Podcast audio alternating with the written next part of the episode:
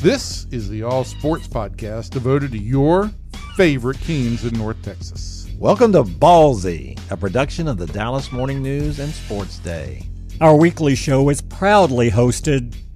Okay, strike that. Our show is hosted by Kevin Sherrington, Evan Grant, and myself. I'm David Moore, and who knows, maybe we'll have a special guest or two along the way. In this episode, we're going to be talking about the Dallas Cowboys. Catch other episodes by subscribing to the Ballzy Podcast on iTunes. We're also on social media. Just search Ballzy Podcast on Facebook and Twitter, and you'll be notified of the latest episode. Don't forget, it's Ballzy with a Z. Are you ready, sports fans? Ballzy starts now. Hello, everybody. Welcome into Ballzy. This is a very special edition of that. We're doing it from our various locales. We've got we've got Evan Grant over in Oak Cliff. We got David Moore in Rockwall. Is that where you are, David? No, not at all. Coppell. Coppell. Here for 24 years. Rockwall. Been here for 24 years. Thank you very much, Kevin. I think your wife works in Rockwall. Is that correct? Is that what I'm It thinking? does, but you're not required to live where you work. Well, I thought that was a. At least I had a. Otherwise, we would all be in downtown Dallas. There's a reason why I said Rockwall. That was at least there was a. If you say so. yeah anyway and, and and jose rodriguez our producer so it's always great to have uh jose with us this is a uh, a new thing we're trying here we hope this works uh, we've already tried it once we had a dry run And it didn't work. that was my fault uh, bad with here at the house uh, we're we're still doing a dial up we have rotary phones here so uh, we had some issues but we, we hope this will work now Let's also just mention very quickly that Jose can't speak, and it's it's not an affliction or anything. He just uh, has muted himself. oh get hey jose can we mute evan yeah. yeah he's he's asking all right good Jose can. We can't. So, well, first thing we want to talk about is the Cowboys. Uh, we've had some things happen here recently. There is some news in the Cowboys front, uh, obviously, with the, the retirement of Travis Frederick. David, uh, talk about the, uh, that and, and whether you were surprised at all that he decided to do that. Yeah, you know, I, I was, and I think a lot of people outside the organization were certainly surprised. And, and then when I started diving into it a little bit more, I was, you know, I, I was really wondering, well, why should I be surprised? And, it's kind of, I think it kind of speaks to how athletes are conditioned and, and how we're conditioned to view athletes. I mean, I, I think we're, um, you know, I think an athlete because their career is so short and because of the mentality it takes to play at an elite level uh, if you're an athlete uh, everything is focused on playing as long as you can uh, extending your career uh, you owe it to yourself and your family uh, to push it out as far as you can because look you have a limited career based on other careers in this world we know that um, but Travis Frederick looked at it a little bit differently. Um, you know, he had 20 months ago, he discovered he had Guillain-Barré syndrome, uh, an autoimmune uh, disease, and he missed the entire 2018 season. And so while he was out, while everything he was doing was to prepare to come back, he also started reflecting and, and reevaluating uh, how he looked at what his professional goals were, uh, his you know relationship with his family, his health, uh, what this means going forward, and uh, you know I- I think athletes so often construct a world for themselves that they don't really let anyone else in. I, I think they they push pain aside. Uh, doubts aren't allowed. Um, it, it, it it's really a construction based on, you know, I'm invincible. I can overcome anything. And as soon as some cracks appear in that world, and, and you start to reflect on that philosophy, you really start to understand how unsound it is. And and I think you know Guillain-Barré created the cracks in Travis Frederick's world, and and I've always found him to be more reflective than, than many athletes. And and I don't think reflection is a good thing for a lot of athletes, at least successful athletes. I think they do it at the end of their careers, not during their careers, because it's always about achieving and overcoming something. And Travis Frederick had an interruption in that where the real world kind of seeped in for a year. Uh, he assessed his priorities, he looked at it, and he said, You know what? I want to come back to show I can play at this level again, but that will be it. Then I'm going to step away. And when he explained it in what I thought was a very thoughtful uh, and, and well done uh, retirement statement, he kind of walks you through all of that and you understand what he was thinking. And it really struck me with like, you know, this is an option athletes have that many of them don't look at, and, and maybe more of them should based on where they are health wise.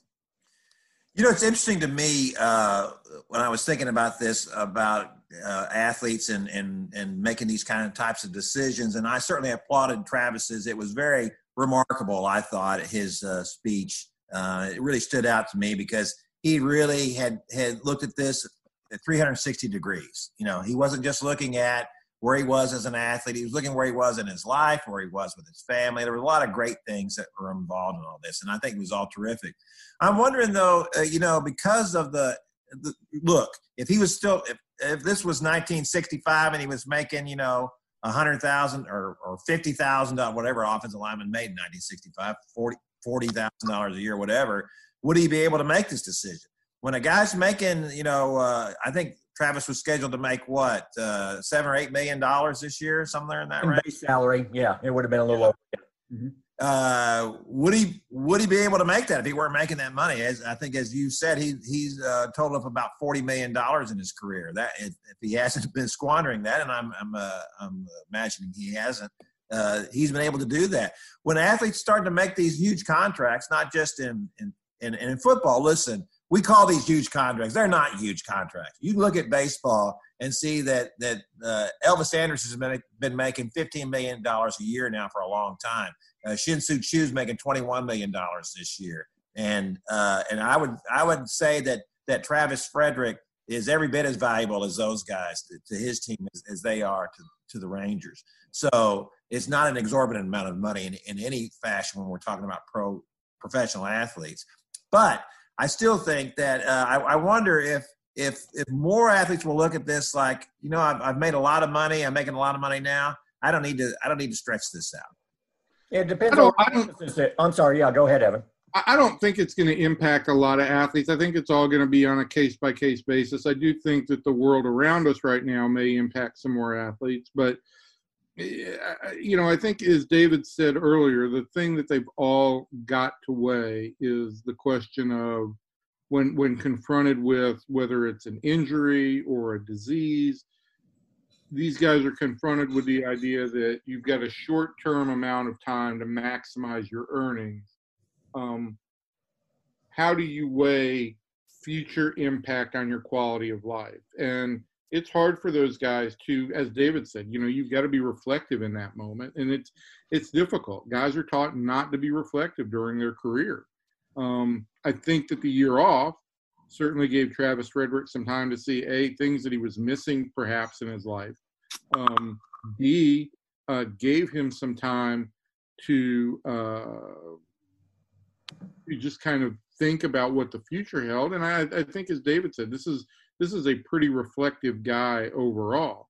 Um, and, and I, I, think last, if there was anything still lingering out there over the last 10 days, two weeks before he actually announced this, we're clearly living in a very uncertain moment right now. So um, I,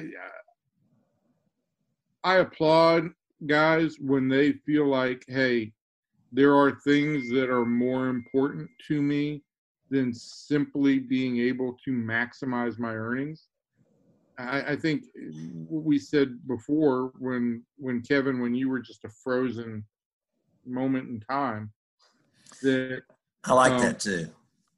That, that, you know, Evan really liked it, but go ahead, Evan. Yeah. If, if you sit down with your family and you say, okay, this is how much money I've earned, and this is how much, you know, if, if, if we're if we're smart with the money, this is what, and there are other opportunities that will come along, certainly too, maybe outside the world of football, versus, okay, I can play another couple years, add some more dollars, but in 25 years, when you, my eight year old child, has has a baby, I'm not going to be able to pick him up.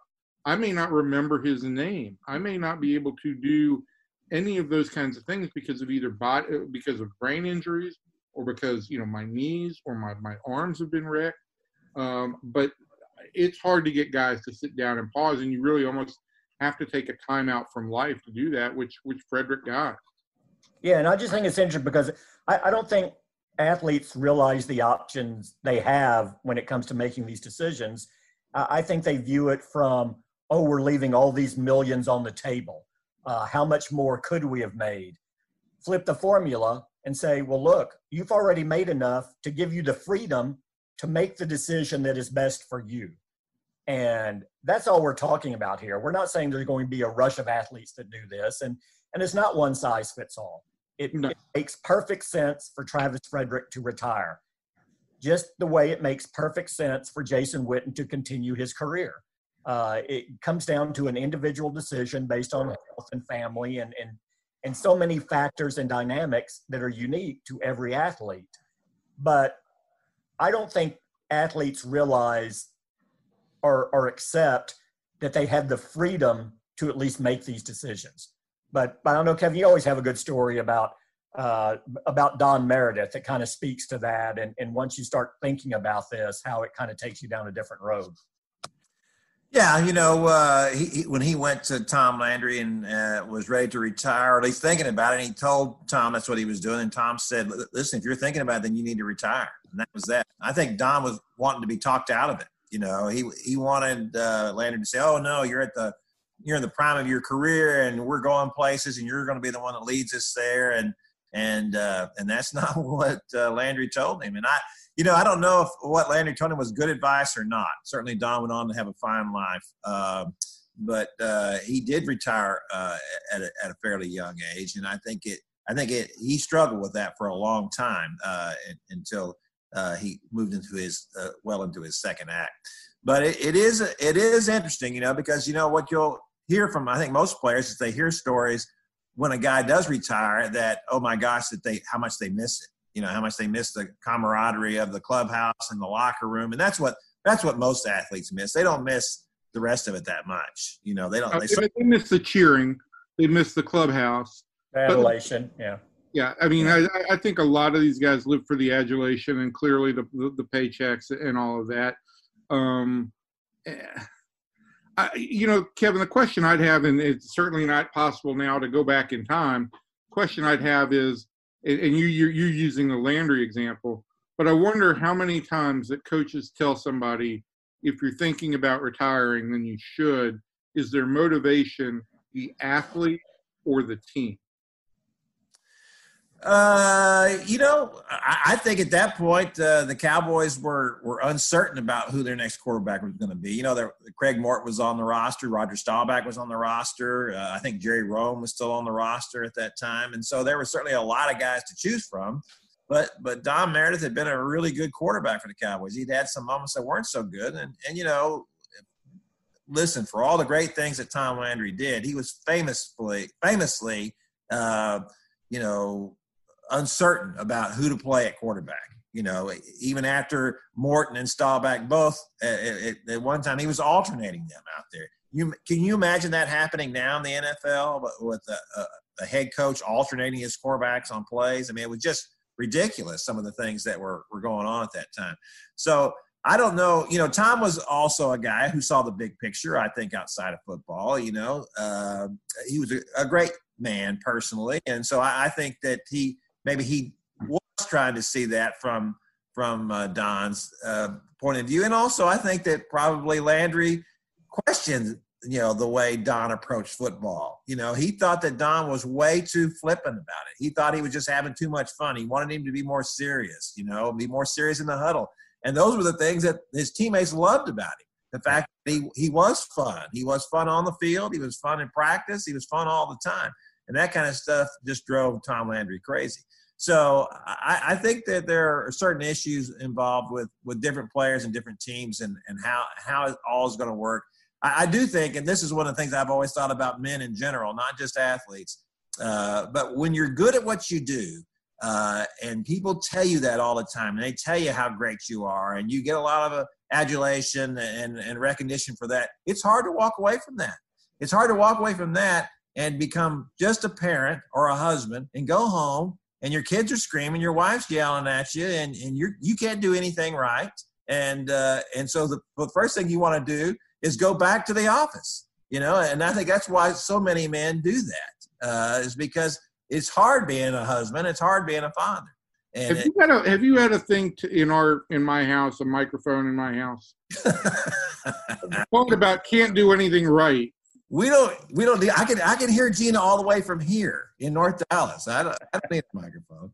So uh, anyway, it, it is you know it's hard to walk away from all of that, and I and that's just the same thing with anybody else. When it comes time to retire in your career, or if, if there is a time to retire in your career, it's like well, do I really want to do that? I mean, I, I still like, if you're good at what you do, man, it's hard to walk away from, from that. And, I, and so that's one of the things I admire about Travis doing this. I, I think he has a, a lot of other plans in mind. He's already shown, his, you know, his philanthropic uh, endeavors and, and things he's been involved with, uh, which were really impressive to me. I, I love the story Michael Gehlken told last year about how you know he, he goes down uh, four or five years ago early in his career he goes down to downtown to, to a mission and they're feeding kids and that's you know it's what the teams all do and it's all great it's uh, it makes everybody happy but it wasn't a one and done thing with with Travis he sees a kid down there in line first kid in line and how happy that kid is to be getting a meal uh, and and it was really it, it did two things to him one one part of him said, I can't believe this. He's just happy, but just about getting a meal. And secondly, I'm, I'm happy that I'm able to, to provide that to him. And that's what struck in him the idea for that Blocking Out Hunger uh, Foundation that he established. And, uh, and so, as David said, all along there was this, this seed in Travis Frederick to do other things and things bigger than football. And, and now he's free to do that all the time. And, uh, and I applaud him for that, and I wish him the best. I know uh, that we need to move on, and talk about some other things, but but going back to something Evan said that, that kind of sparked this conversation, which was, um, you know, Meredith went to Landry. You know, if a player is wrestling with retirement, I understand a coach will have a personal relationship with a player, but isn't there an inherent disconnect here? I mean, isn't isn't the coach or the owner's obligation is always to the team over the individual and can you really get a, a true unvarnished uh, personal opinion when someone's obligation or job is for the team rather than the individual i it, the, the lines there are interesting. And i'm not saying even in an insidious way. You know i'm just saying that it's i think there's an inherent conflict there. And and when you're thinking about retirement you need to talk to certain people but but maybe not others because they all have uh, i hate to say an agenda but their perception of what you should do is colored by their position. And that's why i found interesting because uh, you know as of last thursday uh, travis travis frederick had not spoken to mike mccarthy since his introductory news conference which i believe was back on january the 6th so um, that, that's something else to consider too. Who you talk to and and you know how how they're filtering the information or the opinions that they give you.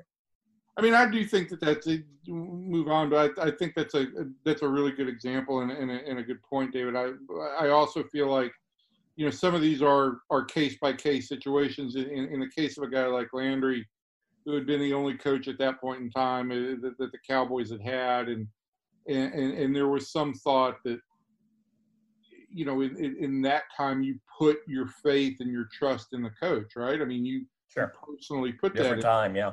Um, but and, and and at that point in time, players were like long long term employees of one organization.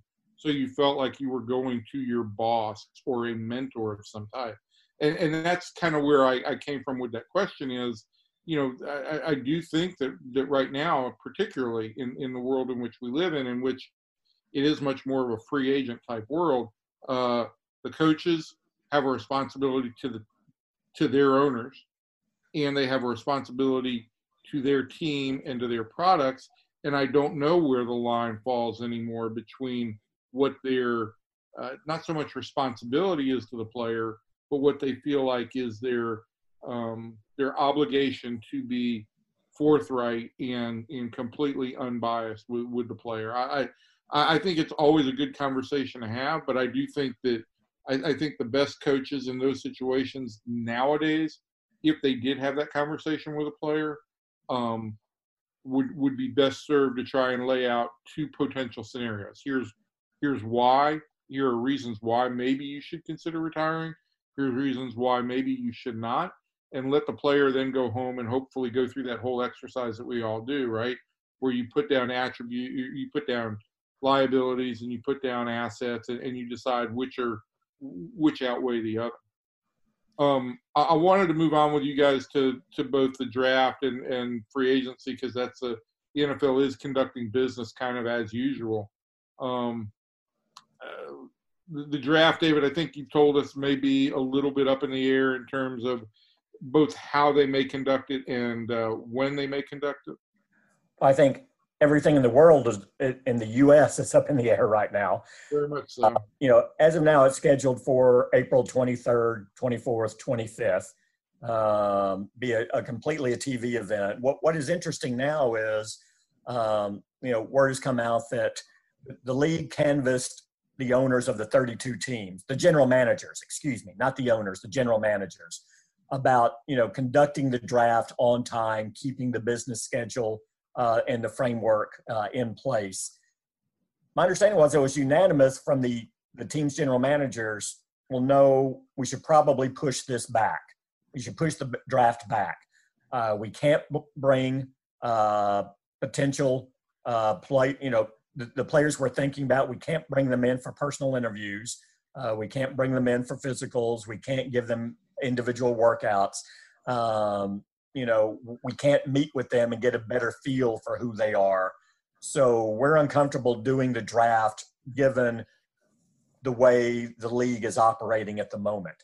Uh, the league office at this point has decided to keep the draft in place april 23rd so i think they want to wait to see how this plays out over the next couple of weeks because the decision is not imperative right now and you can always make one later um, but th- this is going to be something to watch going forward because this is that while there are benefits to staying on the schedule and getting your team in place and knowing what your personnel will be, I think there's a hesitation because clubs have invested so much in scouting these players, but what gives a club often the conviction to draft a player are those individual tech in, are those individual meetings or once they get them in the building.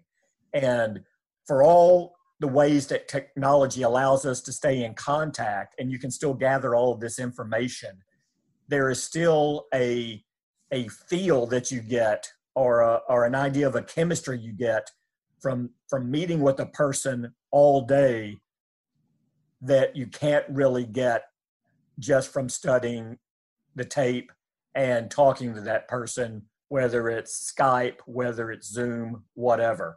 Now that doesn't make that doesn't mean that decision is always correct, and, and we've seen that before. You can certainly have a wrong feel, and, and it comes back to bite you. But I'm just talking about the conviction of making a decision. I think it's easier to be convicted in making a decision once you've met and talked to someone face to face and work through all of those factors than it is when you don't have that. And, and I think I think that is where uh, the general managers are concerned or hesitant to make these decisions that are going to impact their club for years to come. They're not able to do all of the due diligence that they've become accustomed to doing in recent years. Yeah, you know, uh, and I and I understand that because look, we interview people for a living. That's that's what we we do, and so I, I understand the benefits of all that. But I I do think we, we've seen just recently the the uh, the holes in that type of thing too with Trysten Hill uh, and, and, sure. and Marinelli. You know, Rod fell in love with Trysten Hill because he you know they they ignored all the things that were going on in this guy's history. Uh, and I realized they, they spoke to, to some of his former coaches, but two different coaching staffs there uh, at Central Florida told them that hey that uh, you know this this guy had problems staying on the field. He, if he couldn't start for his college team, how in the world are you taking him in the second round? You know, the best example of all this has always been to me, and I used to say this about our, our late friend Jerry Fraley, uh, when we would talk about interviewing somebody and putting too much stock in the interview part of the thing. If I brought Jerry Fraley in for an interview, I'd call the police afterwards. You know, so the, the thing about Jerry was you looked at his track record, you looked at what he did, you look at the stories he broke and the and professionalism he showed over the course of his career. Uh, those are the things you look for. You know, history says everything about somebody, uh, and and especially in those top rounds, first or second round, you need to take a guy with as few holes in him as possible. You can start taking chances on guys later than that, but up at the top of that draft, you better have a, a track record that shows that this guy is on the field, plays, does what he's supposed to, doesn't get in trouble. If you know, if you can see that, that's not a hard thing to find out. especially in those, and I don't know, I've never asked anybody this, and I've always meant to. If you've got one of the top five picks in the draft, I'd hire a private investigator. I'd hire somebody to go out and check the, check these guys out. Uh, and I want to know. It happens. Yeah. They have. Yeah. Okay. Well, that's that's interesting to me because I think that that's that's uh that's the kind of stuff you need to be finding out. Not sitting down, letting the guy you know BS you about. Oh yeah, I, I'm all in. I'm I'm all for whatever it is that you want to do. Uh, okay. All right. Well, good. So we check that box now. Well, that's you're not checking any boxes. I don't think when you're sitting down. I, I think you can. You don't check any boxes in an interview situation except for this, right? You can determine if you've got like some kind of instant chemistry with somebody. That has no impact on whether or not that person's going to be a professional in that environment or whether he's going he or she is going to live up to the work expectations but it does give you an idea how you might potentially communicate with this person the rangers hired jeff banister based off of off of the interview process. He won the interview. But I think if they went back now and looked at, you know, the idea that they they turned away Kevin Cash in that situation, um, they might they might have redone that managing hire. Um, I, it's it is a difficult process to make these incredible investments and then have it come down to the interview process. It, it should come down to the research and analysis you, that you've done and Kevin, I, as, as David mentioned, I, you know, when the Rangers were talking about trading for Josh Hamilton back in 2008 or after the 2007 season, they hired an investigator to follow him for several months. Obviously, that was a high risk individual, but they hired an investigator to, to kind of tail him and and get a better idea of where he was going and was he living up to to the things. Uh, you know, it, it doesn't sound all that savory, but I think it's necessary when you're talking about these kinds of investments. Absolutely. I, you know, to me, it, it, I think there's too much inside the office. There's there are these people who think that they can find the answers to whatever they need to find, and I just don't think that you can. I just don't think that that's possible to get at the real Never. you need. Yeah. You know, you uh, and, and some of this stuff. You can't base top selections on interviews. No. No, no, and, and you know when you once you get when you're talking about drafting a guy in the fifth or sixth round, well, now you're talking about 300 something athletes that you you can't possibly account for. You know, so that's just all. Uh, but that's a lot less uh, risk involved too, though. When you're drafting somebody in the fifth or sixth round, that's you know that's not a, ri- a real risk of any kind at that point. If those players don't work out, they don't work out. Uh, but that in that first round, you, you you have a pretty good idea of what you're going to be getting, and you ought to know you know, and you ought to have professionals telling you what it is. And then you also ought to be going off their track record. I mean, if a guy hasn't ever been in any trouble in, in school, and and if uh, and if he's been a great player and been a productive player, well, that should tell you most of what you need to know. And I, I do think that there are things that fit in certain situations. But we saw Rod Marinelli thought that Trysten Hill was his guy. You know, he thought this guy was going to be terrific. And and so far, it's been a hard time keeping Trysten Hill on the field. And and they really needed him on the field last year, and and he wasn't available to them when he, when he needed to be. That relationship soured very quickly. You, Here, you here's another scout, guy. Oh, I'm sorry. Go ahead. You you scout the later rounds of drafts, right? The in the earlier rounds, there's so much data and so much information, and your decisions have to. I think your decisions have to be guided more by floor than they do by ceiling. And I think where teams get into trouble is shooting for the moon with these players. These players that are first and second round picks on most boards, they're not separated by much. You just better make sure that you get ad not I don't want to say adequate, but you better make sure you get legitimate contribution out of them. Their personality, all that other stuff, that doesn't come into it nearly as much as straight performance. And and I think that that based on looking at college films, at looking at combine stuff, all of that stuff, that is it's laid out for you pretty clearly there. You don't want to go scout and shoot for the moon there. Here, here's another one to go off of that. We're uh, uh, and we need to wrap this up soon, but uh, another former draft pick to keep in mind here is Randy Gregory. Um, he is, uh, you know, he did not play this last year. I believe when you look at his career, I believe he's been available for, I can't remember, 26 games, been 26. Six. Um, but he is petitioning to come back into the league. All expectations are that uh, he will be granted reinstatement given the revisions uh, and really dramatic alterations in, in the leagues how it views marijuana use. It, it's it's difficult to envision a scenario where Roger Goodell would not allow Randy Gregory back into the league because going forward, you will not be suspended for marijuana use. You can be fined, you'll be part of a program, but you can't be suspended unless you refuse to take part in the aftercare program. So uh, Randy Gregory will be back, and he will be welcomed back with welcome. You know, he'll be there'll be he'll be welcomed back by the Cowboys. There will be open arms here. This will be uh, yet again. Randy Gregory will be a part of this team going forward.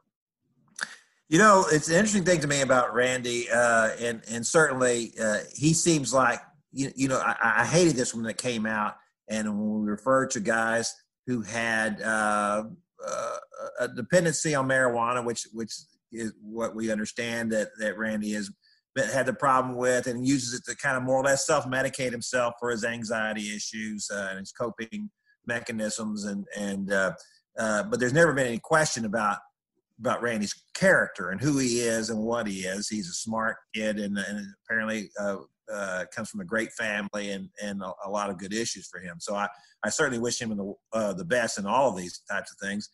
But I, I, will say it's interesting to me that when they drafted Randy Gregory in the second round as a defensive end, Randy is what 6'4", 245, yes. mm-hmm. something along there.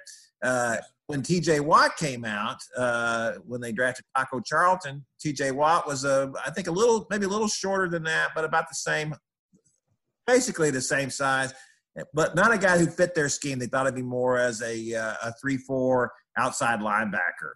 Uh, yeah. And and T.J. Watt has been a force in this league ever since he came out.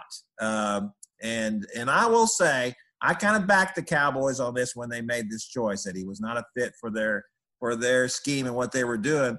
But if Randy Gregory was a fit, why wasn't T.J. Watt a fit? Well, because again, they they viewed Gregory as a down lineman uh, they they viewed Watt as an outside linebacker in a three-four. Uh, yeah.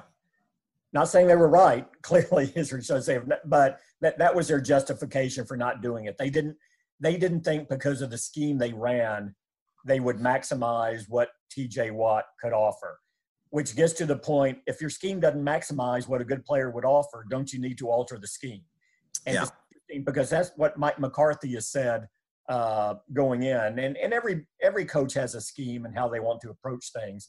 But he said back in January when when we had to sit down and we were able to talk to him that you need to let the players' talent dictate how you use them. And and if you say this guy doesn't fit our scheme, you need to look at your scheme if you really like what that player has and what what that player has to offer and what he can bring. So I, I think there's going to be a little bit different personnel approach uh, with what you see going forward and, and the players that, that the Cowboys will look uh, to draft and what they have over the la- the previous eight and a half nine years.